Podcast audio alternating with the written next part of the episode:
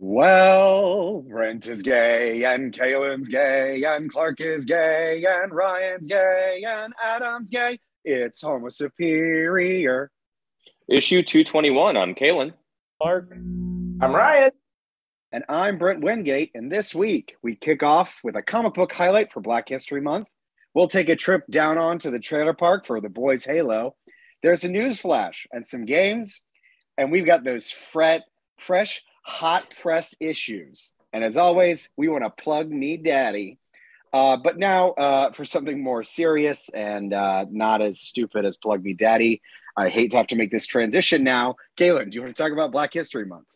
Yeah, so uh, Black History Month just started, um, and I got a book for my birthday a few months ago called "The Invisible Men: uh, the trail the trailblazing Black artists of comic books," and it's by uh, Ken Quattro, and it is a uh, introspective on um, uh, Black comic book artists from the Golden Age. And I'm not as familiar with Golden Age comics as maybe other folks are.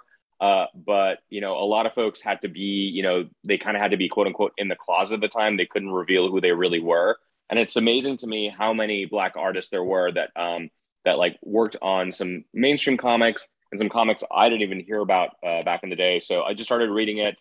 Uh, I'm really, really excited uh, to delve more into it. But uh, it it's it's a beautiful book. Uh, if you haven't picked it up, I highly recommend it. Again, it's called The Invisible Men, and it's by Ken Quattro. All right. Um, yeah, I can imagine that in a time where you know there's other artists who are getting ripped off already by comic book organizations that it's even easier to do uh, if they're not white men. Um, uh, but tell us when you finish it uh, what your thoughts on it were. Um, I'd be interested to hear what you thought of the artwork. Uh, and now for a very solemn, yay! This is a worse transition, actually, Brent Go on down to the trailer park. Uh, I'm from Georgia, so that's not offensive at all. Oh all yeah, right, that's Par- your natural. Mm. Yeah. Uh, Paramount Plus has a full-length trailer for their TV adaptation of the hit game Halo. It's replete with super soldiers, alien covenants, and forbidden giant space donuts, but would have the all-important video game feature of teabagging your opponents. Uh, did any of y'all play Halo at all? Go fuck yourself. Of course I did. I played the shit out of it. Yes. So I played it a couple of times, but I hate first person shooters so much because I get actually physically nauseous playing them. I can see you get overwhelmed. I don't you, like them. I don't like you, them. You getting shot by me sniping you from miles away. That's every Friday night. That's just that's just every weekend. Right? Sorry, sorry about that. You know when um, they when video games switched from having like a, a health bar where you're losing specific units, then jumping from the the the sliding scale to the flashing red lights every time you're being hit and you don't know where it's come from, it brings so much anxiety and stress into your life. Yeah. Um, yeah. I initially thought that's what trauma looked like, but it's not. it's not what it, it's not what happens. Yeah. it looks very different. so what do you what do you think of the trailer? I think it looks pretty good. Uh, it to me, it seems like they're very much hoping that this is a hit and that they can extend the storyline, you know, uh, pretty far because the trailer was not looking like it was progressing quickly through, you know, what is a lot of lore in the you know kind of Halo universe.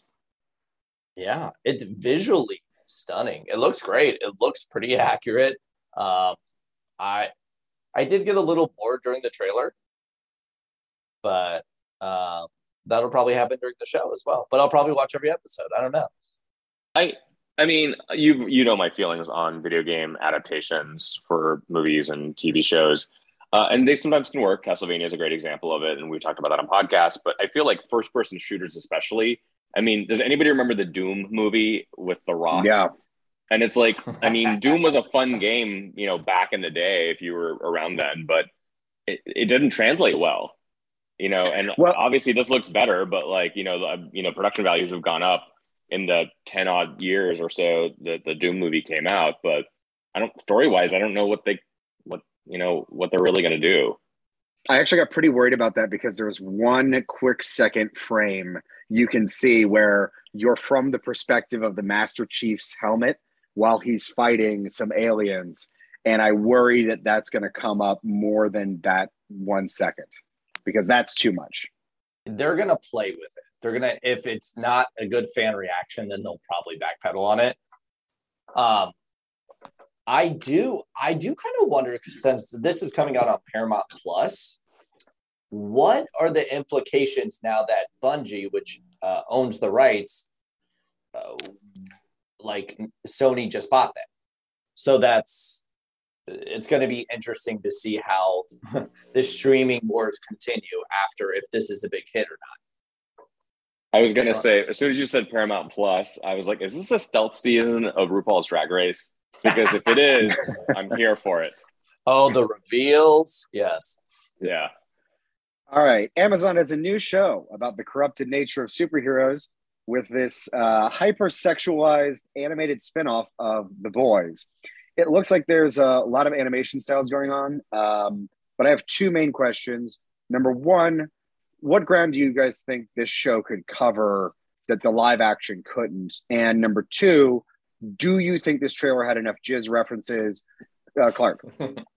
um, so, what I was thinking in um, Halo was that I've never, and I never will use the phrase, I need Cortana more than ever, or whatever fucking phrase he used. Just the thought of them having to keep something, quoting something that used to be a Halo reference, but now is about a t- terrible Microsoft helping application is upsetting. And we're going to hear it over and over again, and that's all I'm going to think about. Anyways, um, I don't know. Boys, the boys. Well, that, by like the way, I'm going to I'm going to need a new Cortana. I'm going to need Cortana as the new. Uh, I'm going to end it. Uh, yeah. So we'll be saying that all the time from now on. Yeah. Um, the boys. I don't know. I it, it was funny to see three versions of Beyond. No, what's his name? Not Beyond. Homelander, Homelander making Homelander. out with each other. Which yeah. Beyonce. Makes, yeah. Why yeah. not? What one is just straight up the Animaniacs, and I love. Yeah. It. oh yeah. it's really strange. Yeah, exactly. Ren and Stimpy too. It's um, it looks very interesting. Um, they're definitely leaning into the Rick and the Morty, uh, Rick and Morty, not and the Morty, uh, Rick and Morty of it the all. The Rick and the Morty of it all. uh, I the the All Star cast is truly All Star. Like it does look really fun. Um, we're getting a shit ton of cameos. Um, so I'm I'm I'm on board. Well, it'll probably be just okay, and I'll watch every episode, just like Halo. I I think it'll it'll explore the world uh, because of the show. You know, has a driving narrative of like you know with um, uh, what's his, like Butcher and we we what's his face Stewie is that his name? Who's the main character? Huey. Huey. Huey. Huey. Why did I think Stewie? I'm thinking Family Guy now. Uh, Huey and Butcher, and you know their their kind of their war against um, you know the uh, the Seven uh, and Vought. And this is just, I think, going to more explore like the world around it. Like maybe it'll go into like Team Kicks, which is the teenage hero, um, psychic heroes. Maybe we'll get like some cameos from there. I mean, I think it was smart for them to like focus in on this like burger commercial just to show like how like uh, a world with a bunch of superheroes like what that does. Uh, we got a little bit out in season two. Remember with like the the Planet Hollywood restaurant that uh, Homelander takes his son to, uh, along with um, oh god, I can't remember anyone's name. It's the fucking Wonder Woman pastiche. Uh, what's her name? Uh, Amazon or Starbright? Yeah, anyway. Oh no, no, not her. No. Yeah, yeah, yeah I know what you're talking about. Yeah, the, the, the, the, the lesbian, the Amazon. Whatever. Doesn't matter. Um, but yeah, seeing more of that kind of stuff, I think would be kind of fun. Um, you know, the animation looks fine. It looks cute. I'm down to watch it. So each episode is supposed to be a different animation style entirely. So basing this off of this isn't really doing anything for it. Um, and they're all going to be short. They're going to be like 12 minutes, 14 minutes kind of stuff, like we dealt with yeah. when with that terrible X Men. I mean X Men, excuse me, Star Wars Visions thing. Oh yeah. So this might be a total mixed bag. I think it's interesting how Amazon has kind of leaned into this these short clips uh, to feed the boys, especially with additional content, because they have like a bunch of those little videos of news reports and stories that are set in the Vought universe. Uh, and to have this as an extension, I'm kind of curious why they're doing it for this show as opposed to any other. But um, Caleb? Yeah, I was thinking the reason why they're doing it is because I think season three has been severely delayed. Because um, season two came out like in 2020, uh, and season one was 2019. So there's only a year between those seasons, and it looks like it'll be like a full at least two years, if not longer, between season two and three. So this is probably just to like keep the interest going and make people remember that oh yeah, you know this is actually a pretty uh, popular property that Amazon uh, has been able to acquire um, and you know make some serious money off of. Yeah, well said. Agreed. oh. It's a news flash. It's the news, but Clark is mad about it. All right, on May 7th, Marvel brings you Judgment Day. In what is bound to be a huge retcon, the Eternals have realized the mutants are deviants, even though they aren't because they weren't created by the Celestials and are fucked up monsters. But they still need to kill the mutants because the Eternals are shitty. One Twitter teaser, a quote from the Eternal Druid, states Druid, excuse me, states that they have been killing deviants for millions of years, but the first recorded mutant is Selene in 17,000 years ago. So I don't know what the fuck this is. The story begins on the free comic book day Avengers slash X Men one shot, which means the Avengers are involved as well, but they just seem to be standing in the middle in the shot that we see. So who the fuck knows? Anyways, does this sound dumb, stupid, bizarre, etc.?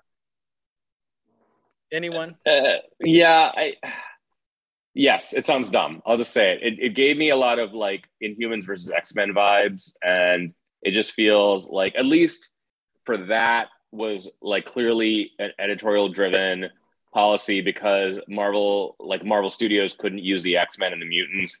They were really trying to supplant the humans with that. That was like the reason why. This just seems like okay. Eternals was a you know pretty popular movie. The X Men are more popular than they have been in a very long time the Avengers obviously, you know, have their level of popularity. There's a little bit of a better reason. I don't really like understand to your point, Clark, like why Druig said some of that stuff. Um, but the creative team is also really strong. It's Kieron Gillen who's writing it because he's gonna he's writing Eternals and uh, the upcoming Immortal X Men. Valerio Schiti, who drew Sword, is drawing it, so it'll look good. But Marvel has a history of very talented writers writing for their uh, big events and still like crashing and burning. I mean, IVX was written by Charles Soule and Jeff Lemire, who are no slouchers. They're phenomenal writers in their own right, and they still kind of, you know, stunk up the bed, so to speak. Right.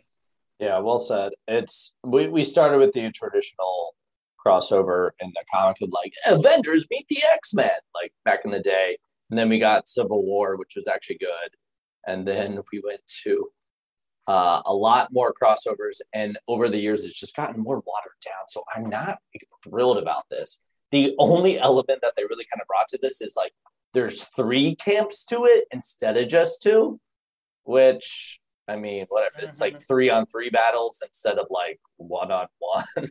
I don't know. Um, it's uh, I, I'm anxious to see a little bit of the uh, how they can justify that the X Men don't murder every yeah. team that comes up against them. There's not that many Eternals. There's definitely not that many Avengers. So like the X Men have a lot of characters in their repertoire, especially on Krakoa slash Ar- Arakko. So it's like I I don't know how they could justify it.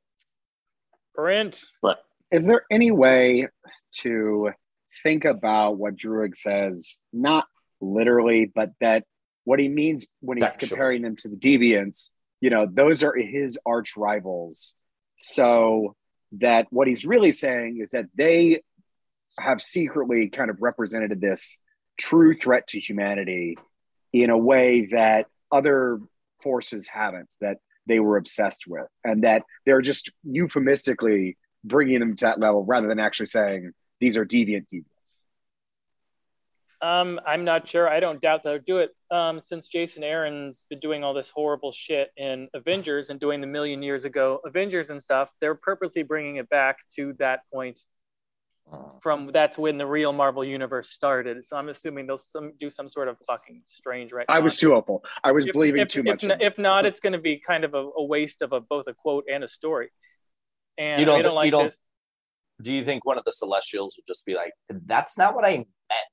I'm, and then just I'm, explain it, to explain a little bit more. Norsham comes down in issue five and just gives him a nice slap in the face and says, "No, no, no, no." Ryan, why why is that celestial basically Maddy from Euphoria? That's not what I meant. A thousand percent. Everyone watch it. But speaking of the Celestials, obviously, you know the Avengers. Uh, their their home base is the Dead Celestial, uh, like Mhm. it's covered in ice. In Kieron Gillen's uh, highly underrated X Men run, you know they dealt with like a, a Celestial coming down to like near like near Utopia in San Francisco.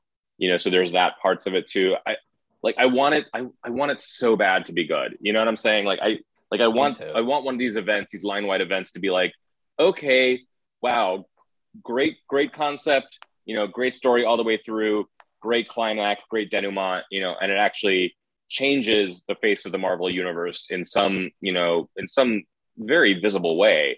But Yeah. uh, the track record isn't great. But of course, we're going to read it. We'll review it. You know, All right, so pitch wait. game. What? Yes, great. Okay, pitch game sponsored by Kalen Bacha. You have to write a story where two teams from any universe are at odds with another, with, e- with each other. What the fuck's your story, Brent? Uh, I think mine would be the oh, I meant, I meant you as a human being, not not you as the game we're playing. What the fuck's Yeah. your story? yeah, I understood what that meant.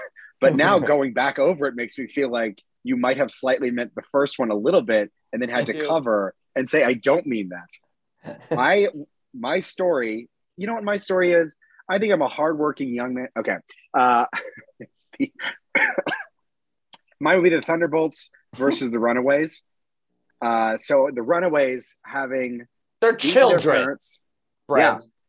having beaten their parents, they're now skilled, they're more competent, and they decide that they don't want any other family to have to go through what their parents did.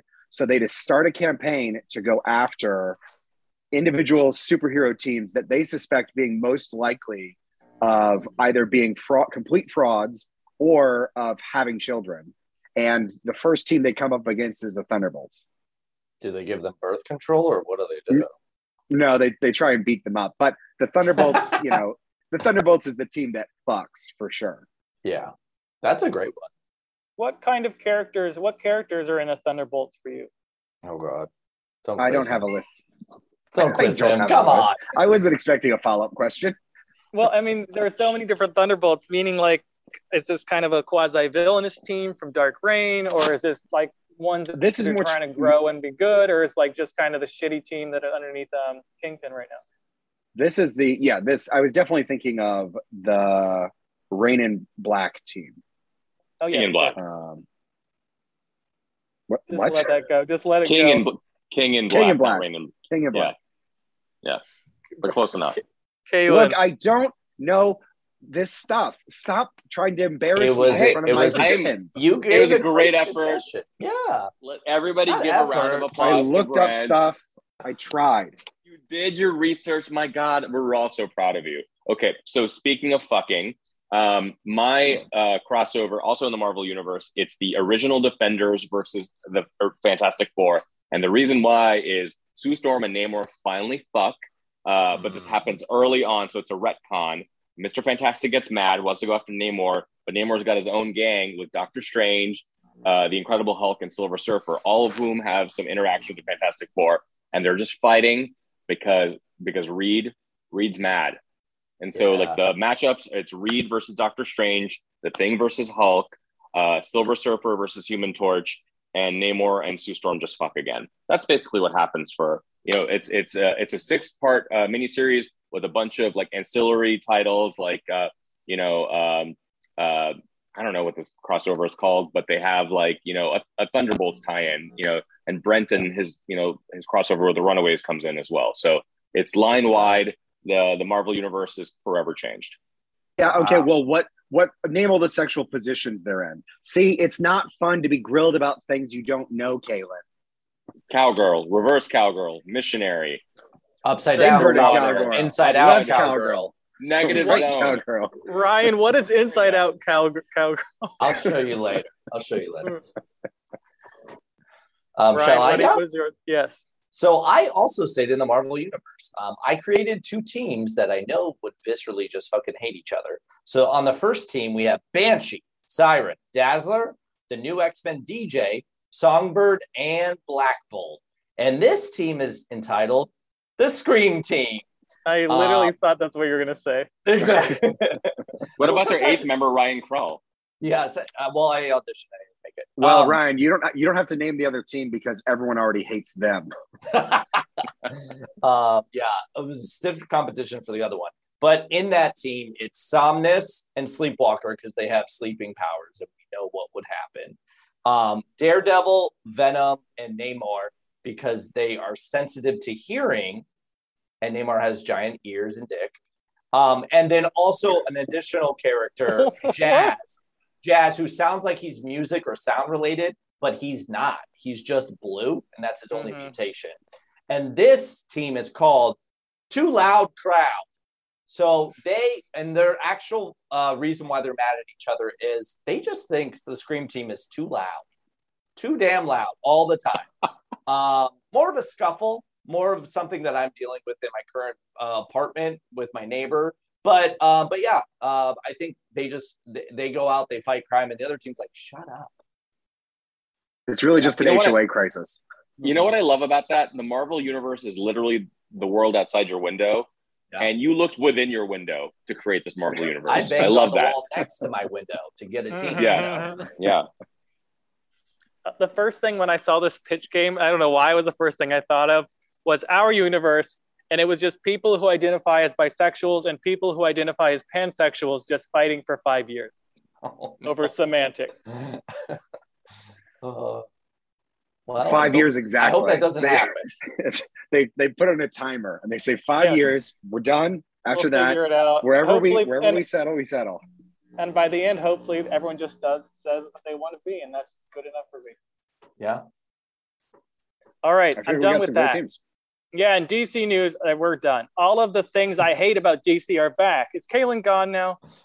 Everything you No, think, oh, there you go. Okay, everything you think you knew about the DC universe since 1985's Crisis on Infinite Earths was all fucking nonsense. In this week's Justice League Incarnate number four or whatever week, we find out Alan Moore, villain, the Great Darkness, has been the cause of the 500 something line wide multiverse group reboots that DC has been shitting out of their mouth for the last four decades. It's all been a plot for him to turn the multiverse into nothingness. Uh, number one, my question number one is just fuck you, DC. Number two is Kaylin, do you have any words on this shit? I have many words on this shit, um, and I'm just irritated as fuck because, look, you know, obviously I'm the biggest DC fan out of all of us, um, except for you know Adam Kasari, who just believes that Injustice is the only thing DC's ever published. Um, and like their books have been getting better. Like they're like they're doing some interesting things, some creative things, a lot of queer content, more more diverse voices as as creators. And this is just like, I swear to God, DC cannot let go of the creations of Alan Moore and Grant Morrison and other giants of the industry and just move the fuck on. Like, just stop, just stop, just stop like mining the past. I hate this so much. This retcon that like the biggest bad in all these crises was this great darkness of um, a story that Alan Moore wrote 40 years ago, almost 40 years ago. Like, it's just, oh, it's just garbage, just bad. It's just, it's, it's like comics that don't say anything about the world at all. They just say stuff about like comics that have already existed. And like this is the stuff that I think is, you know, kills the industry more than anything else. Brent? I mean, I, th- I think that in general, you're going to run into problems with your story if your retconning is destructive rather than creative. Like, really good retconning is where you've taken something that people know and you add something extra to it that recontextualizes it and makes you think about it in a different way, a la, you know, um, Hawks. Watchmen, Hawks Box, whatever. Yeah.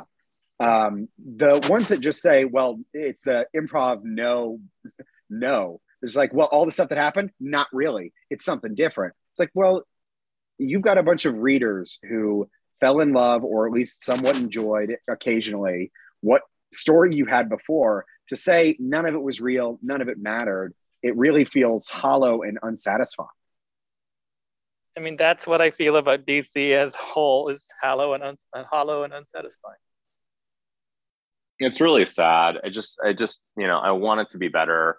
And again, there are books that are quality, uh, but like they seem to like for a long time, DC has these like head writers like Geoff Johns and now Joshua Williamson who are just in love with the comics that they read in the past and they have nothing new to say about them whatsoever. They're just like, oh, let me see if I can out grim dark, you know, the stuff that happened 30, 40 years ago. I'm like, cool, great. What is that? What what the hell does that do for me as a reader? Maybe this will why crash and burn, and they'll they'll like retry and they'll try and do something different eventually. But I doubt it. They've got they've got too much invested in their main properties. No, they're going to do something different three years from now, and it's going to be the same thing again, where they another exchange it, and the Great Darkness was beh- someone else was behind him, and it'll just keep going to we're all dead. And they're just further and further back. They're like that meme Yeah. with the gun pointing. exactly. All right, so known hack Roland Emmerich thinks Marvel, DC, and Star Wars films are ruining the film industry, even though they're the only movies that sell and they're the only things that keeping the industry afloat. Also, he made 2012, the day after tomorrow, which were abortions, and he needs to go fuck himself with a knife. Uh, question number one: Have you ever fucked yourself with a knife, Kalen? No. Um, I'm not going to answer that question, but reminder that Adam Kasari did get me a knife for Secret Santa. That's Oh, all I'm going to say about Brent that. was the one playing with So, it. so I should've Caitlin says T. Caitlin says TBD.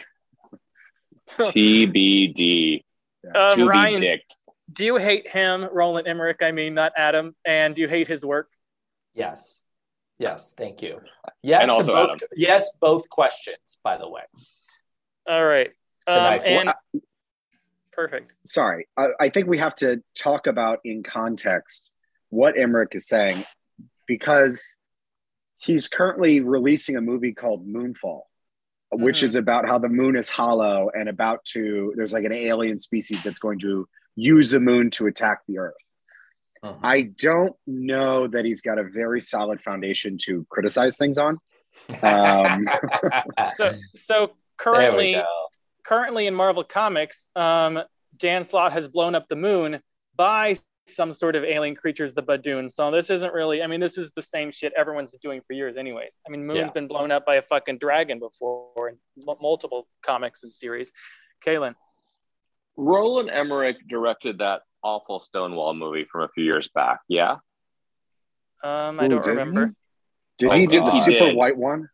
the super white one. So he can go fuck himself doubly because he whitewashed a uh, a very pivotal moment in queer history where the first person you know who threw the brick Yes. was a black trans woman and he the reason he did it was like oh i wanted to make this you know more palatable to like cis het you know mainstream audiences so fuck you roland emmerich Ugh, he It's did.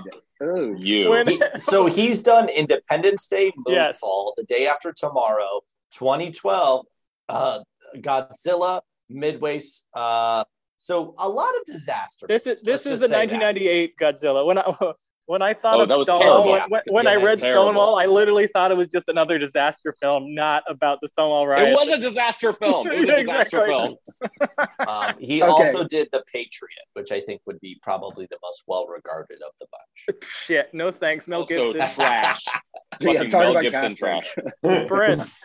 this it's so funny to me because his movies all of his movies are when you're watching a tv show or movie that's the movie that's the fake movie that someone says like isn't this so stupid what if we just have we've heard of you know skyfall what if the moon fell that's the premise Yeah. all the movies are made after the title the the heroes are the most generic people ever. The plot is the most generic thing ever. It's the same plot.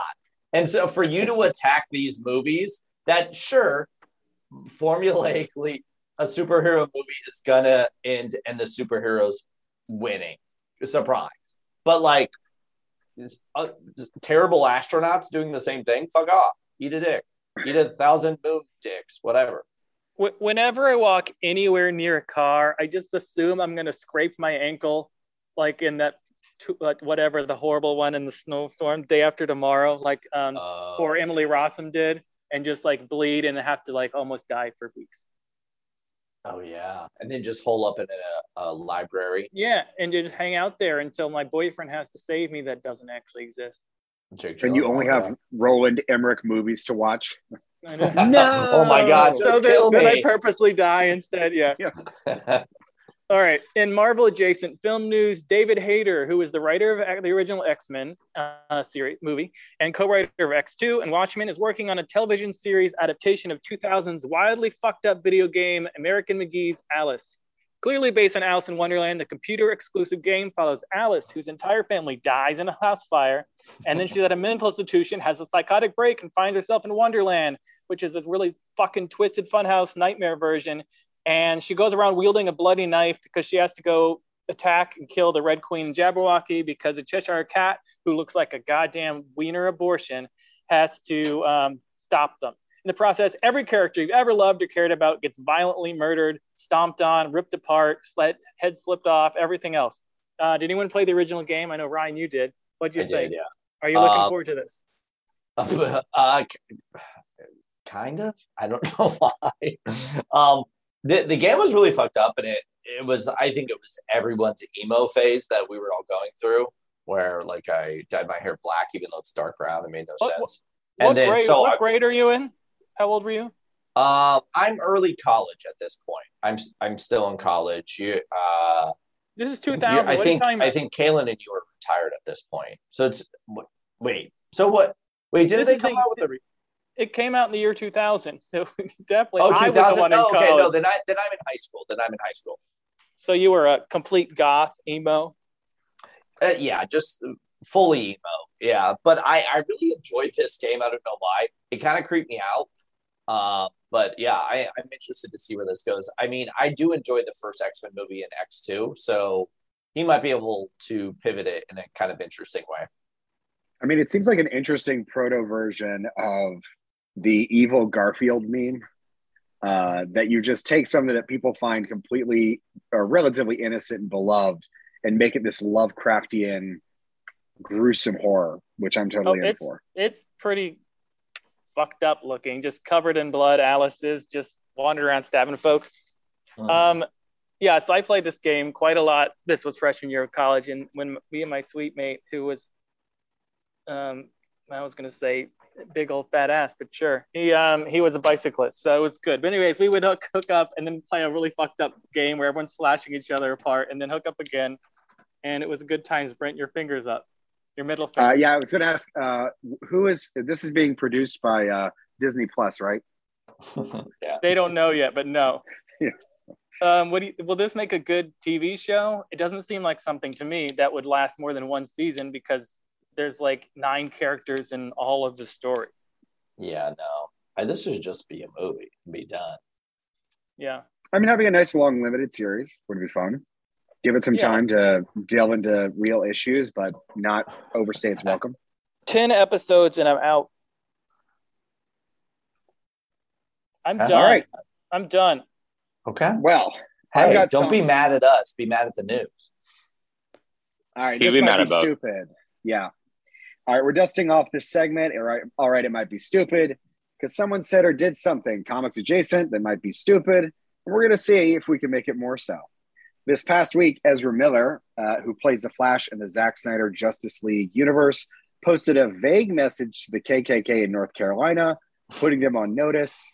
Um, they start by asking how the KKK, you know, how they are.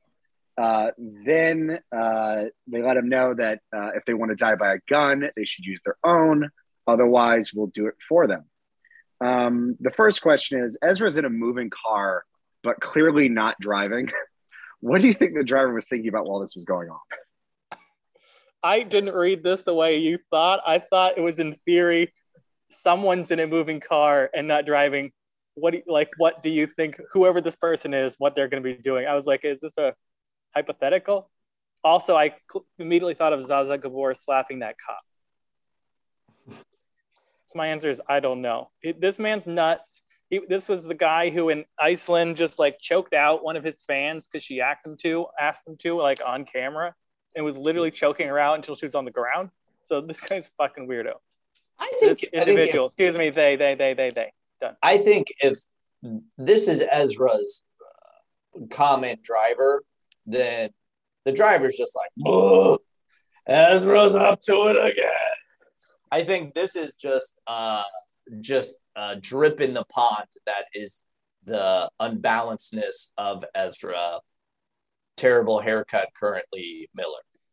Well, uh, Ezra got a lot of positive feedback from fans For attacking saying, the KKK. Come on. finally, Well, yeah. yeah. he was making a bold, bold, bold stance. Really Uh, sticking it. You know to what? I hate racism, especially during Black History Month. Wow, bold. Thank you, Kaylin. Thank You you. Yeah. All right, Why? Uh, why did he choose North Carolina only?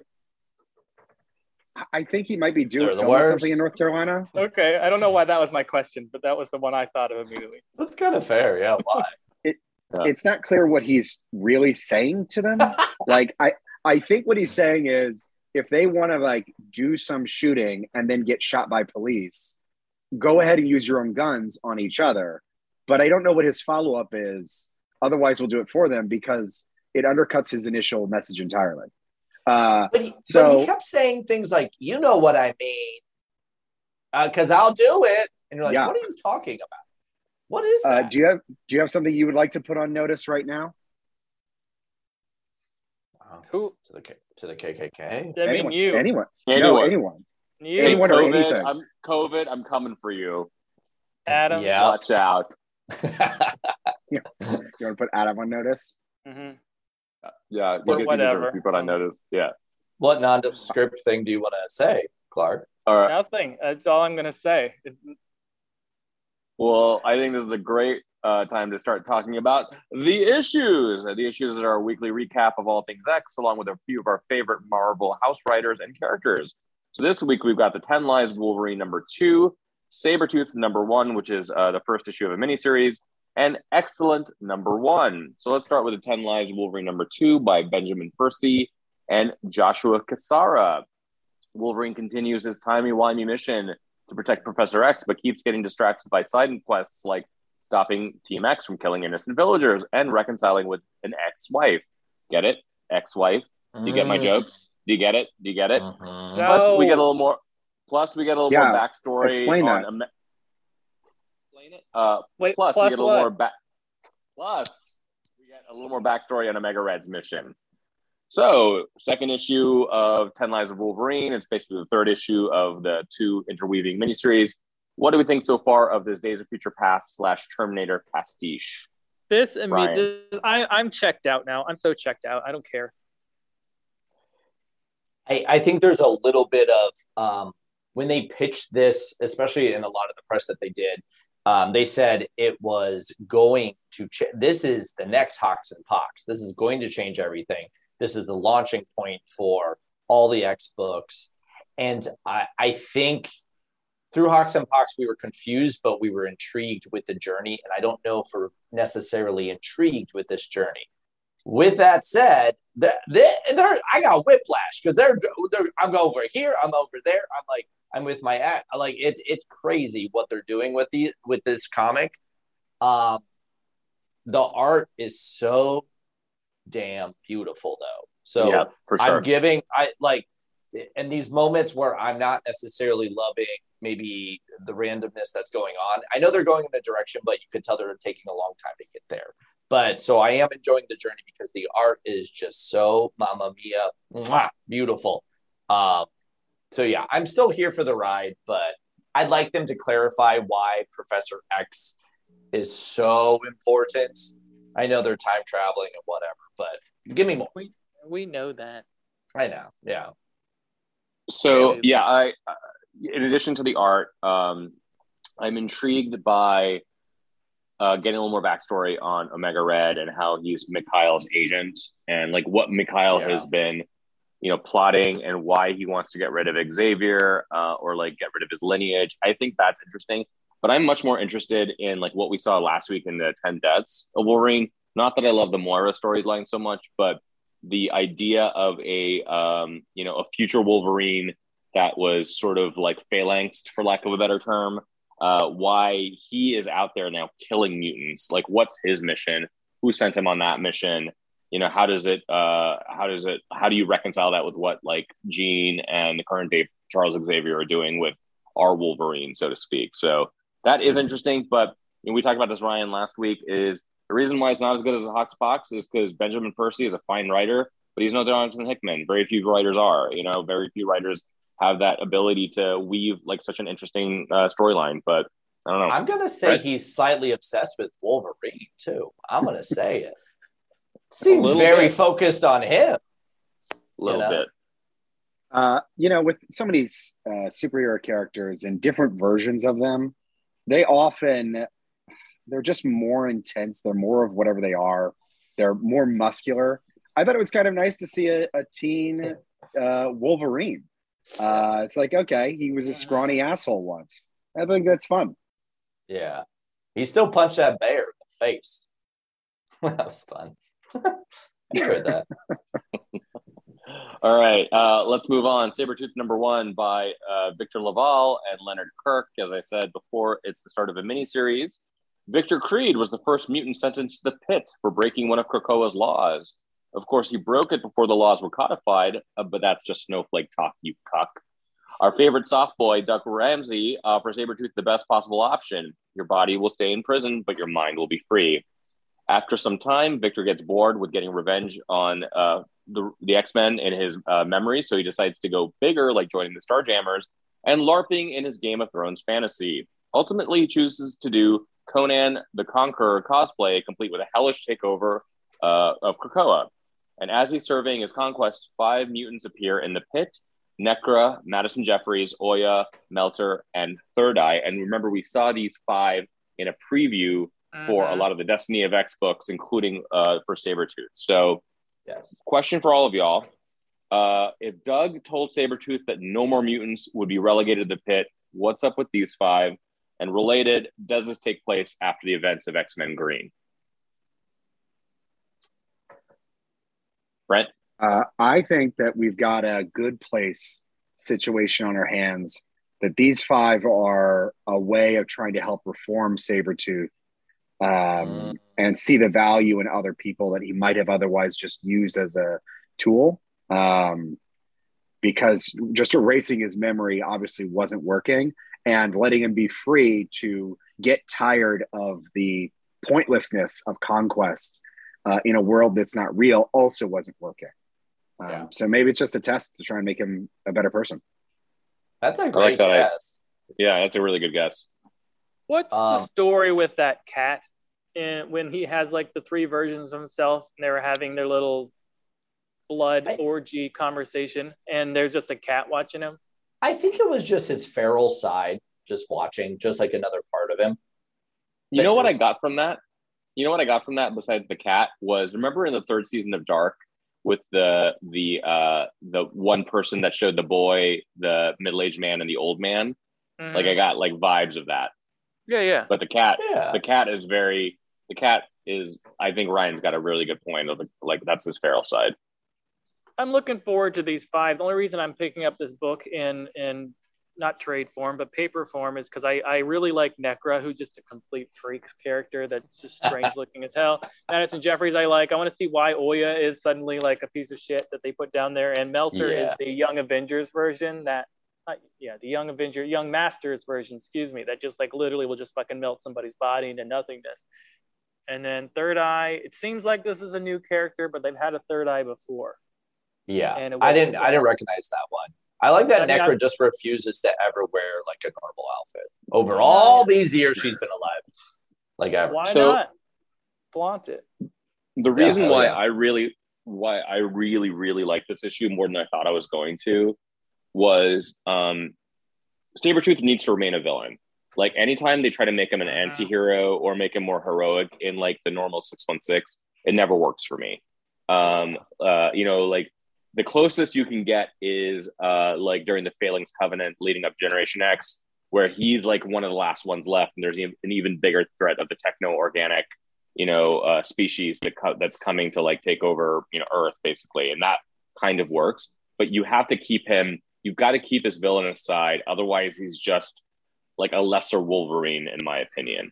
Secondly, the reason why I really liked it um, was the um, the explanation or the little like data page about prisons because I think that is one of the more interesting things that's like like the problematic with Krakoa where you have this paradise and then you have this pit uh, like as a prison, and like the, one of the few people that's in it was sent in there before those laws got got codified. I know I made that joke uh, Yeah. in in the description, but like that is like that's truly barbarous. It's truly unfair, and a civilized society shouldn't be treating prisoners or you know uh, enemies of the state that way. And I think like if this miniseries ends up becoming an exploration of that, and Brent, to your point, I really like the idea of like these five are brought in to maybe help him, you know, rehabilitate himself. Uh, I think that could be a really interesting way of this is being dealt. Clark, I, I liked um, Sabretooth when he was in his whatever the fuck that was called, inversion axis, whatever form that Cullen, when Cullen Bunn wrote the Uncanny X Men that had Magneto and Psylocke and all of them on scene. I also like I liked it. Yeah. I also liked it because you knew he was going to have to break bad, and just the thought of him mentally, he was going to go back to what he used to be. He's kind of dark and fucked up, and I quite like that. I think my favorite part was Doug, uh, tech, uh, techno organic uh, lawyer. Like he just came in with his like fucking briefcase. I was like, Mhm. fucking move over, Daredevil. This is way more interesting. They've really just blown Doug. Ramsey, techno organic lawyer. not for hire. He does it for free. Um, uh, yeah, I he's he's just really grown as a character. It's really it's so fun to see, and also just like the way they they've created the the area that like he's staying in, his like maybe his hallucinations, maybe what he's actually fighting, but like even the room he's staying in with all the roots and everything, like being deep in the earth of Krakoa. It's just really interesting visually to see that in the background all the time. And I mean, huge you- fashion upgrade for Warlock. Never looked better than as a briefcase. Mm, trend alert. Yeah. he wouldn't be he has to be somewhat in his head right because we would we would be seeing orphan maker and nanny and toad if not I that I, that's why I agree with you too. And even if it's way before they all get sucked down there, I think each time you go down there, because you just go fucking crazy. So they you have your own little world that you're living in, right? At that point. So t- time wise, I think this takes place after X Men Green because Doug also was the one to Mhm. let Nature go, Nature Girl, and Curse go, and so Yeah. I think it like fits in with the Uh. whole like I don't really believe in the pit, but it's before the Hellion, the end of Hellions. yeah. So I think that's where this sort of fits. At least this issue does. that and kind maybe of we'll makes sense. Yeah. and then maybe sure we'll see it out. like Nanny and Orphan Maker um, See- in this miniseries. At least I hope we do. I was I thought expecting them to show up at the end. Yeah. That's who I was expecting at the end. Well I, Yeah. I i think based on the fact that this was purposely placed during wolverine's whole thing that they're ta- these two things are taking place concurrently everything else has happened before they wouldn't Hmm. randomly have started this at this point if ever, the only issue we've had timeline wise was um whatever trial of magneto Yeah, that's a good Yeah. point. Yep. I'm interested in this series. It, it's it, I don't like Sabretooth as a character, but this made me at least intrigued by him. So Mm. Victor Kudos. Victor LaSalle is a very good writer. Really, really, really good writer. and writer. so he's named Victor, just like Sabretooth. So boom. there, there you go. There you go. Life imitates art. So one more book uh, this week, uh, X-Cellent number one by Peter Milligan and art by Michael and Laura Allred. Uh, and it's an ironic title because it's anything but excellent, um, at least in my opinion.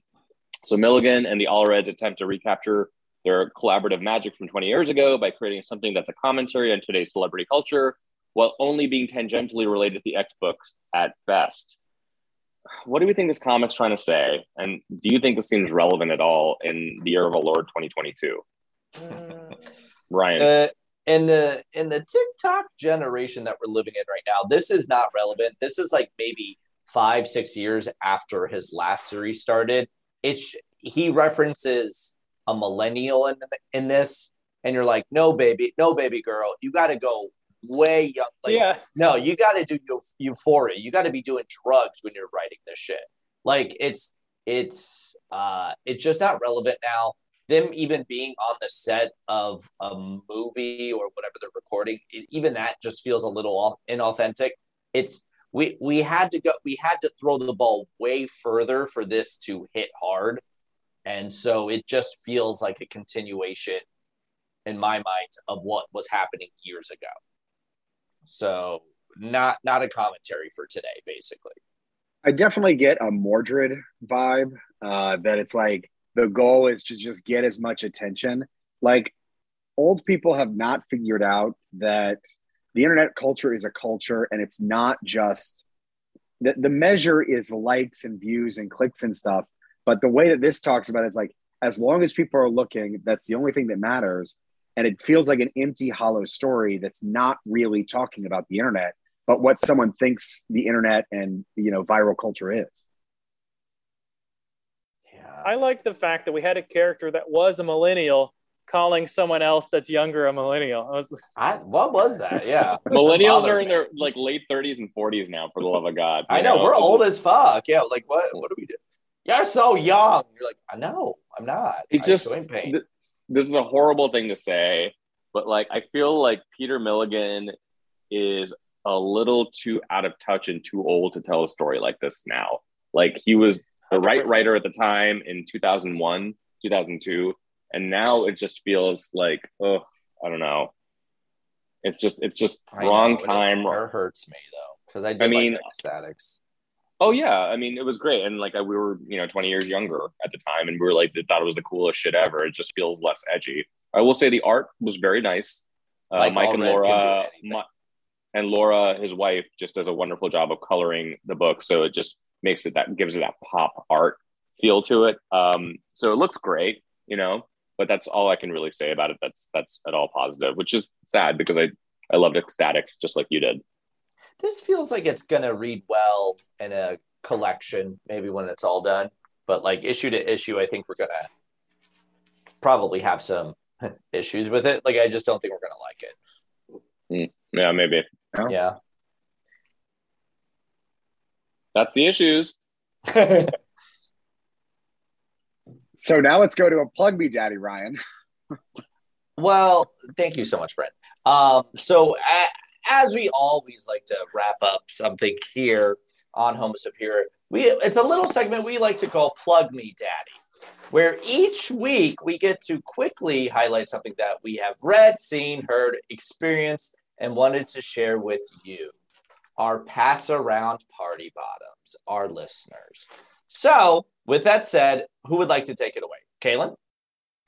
Uh, so a band I really like uh, called Boy Harsher uh, is just releasing the, their third album called The Runner. And uh, the other day I went to go see like their visual album, which was like a movie at a uh, local DC venue called Songbyrd. Um, and it's going to be available for people to watch on Shudder, I believe. I think that's the right app and it's basically filmed like an old school 70s early 80s horror film with bad special effects and everything. And it's really creepy really unsettling very surreal at times.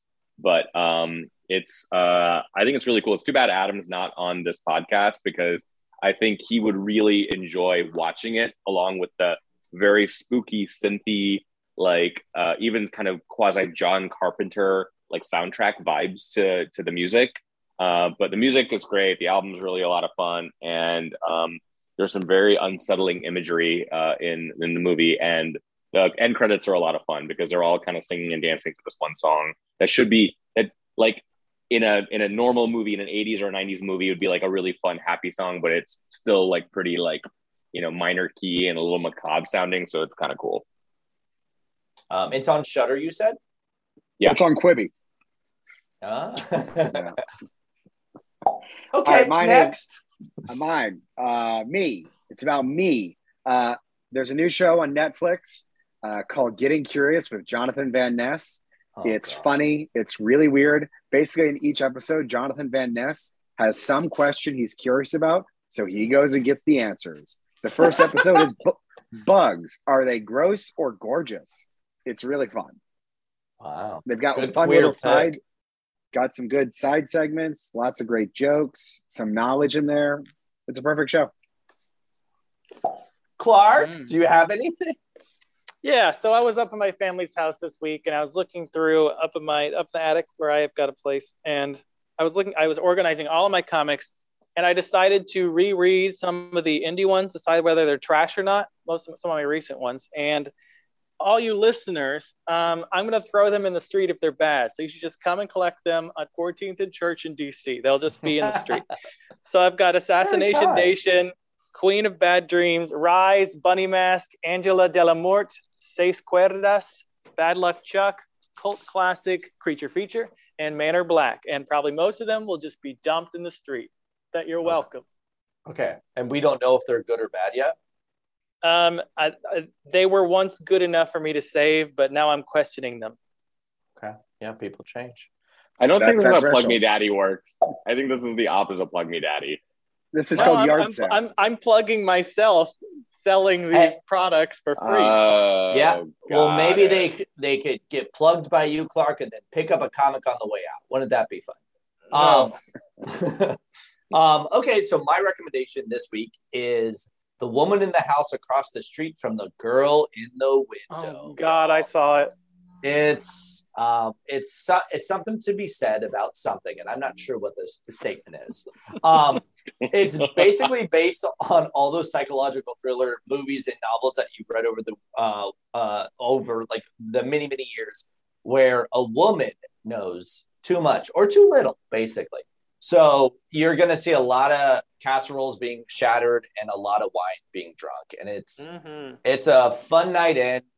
Uh, it's it's quite the experience. and I definitely recommend it to anyone who has seen one of those movies or hates any of those movies. I, will So say everyone, if you pretty much. if you if you don't know any of those movies really, you won't like it. Like I was like, okay, I don't not that I don't get it, I don't care. Because I haven't watched maybe two of those movies ever. I think you've written most of those. But I movies, watched- okay, I'm with a woman in those movies. I know you. Are. All right, that's been our episode. You can find us on Twitter at Homo Superior X and Instagram at Homo Superior Podcast. Rate and review us if you like us. We've been Homo Superior, and we're putting you shit dicks on notice. Bye, little homos. Bye.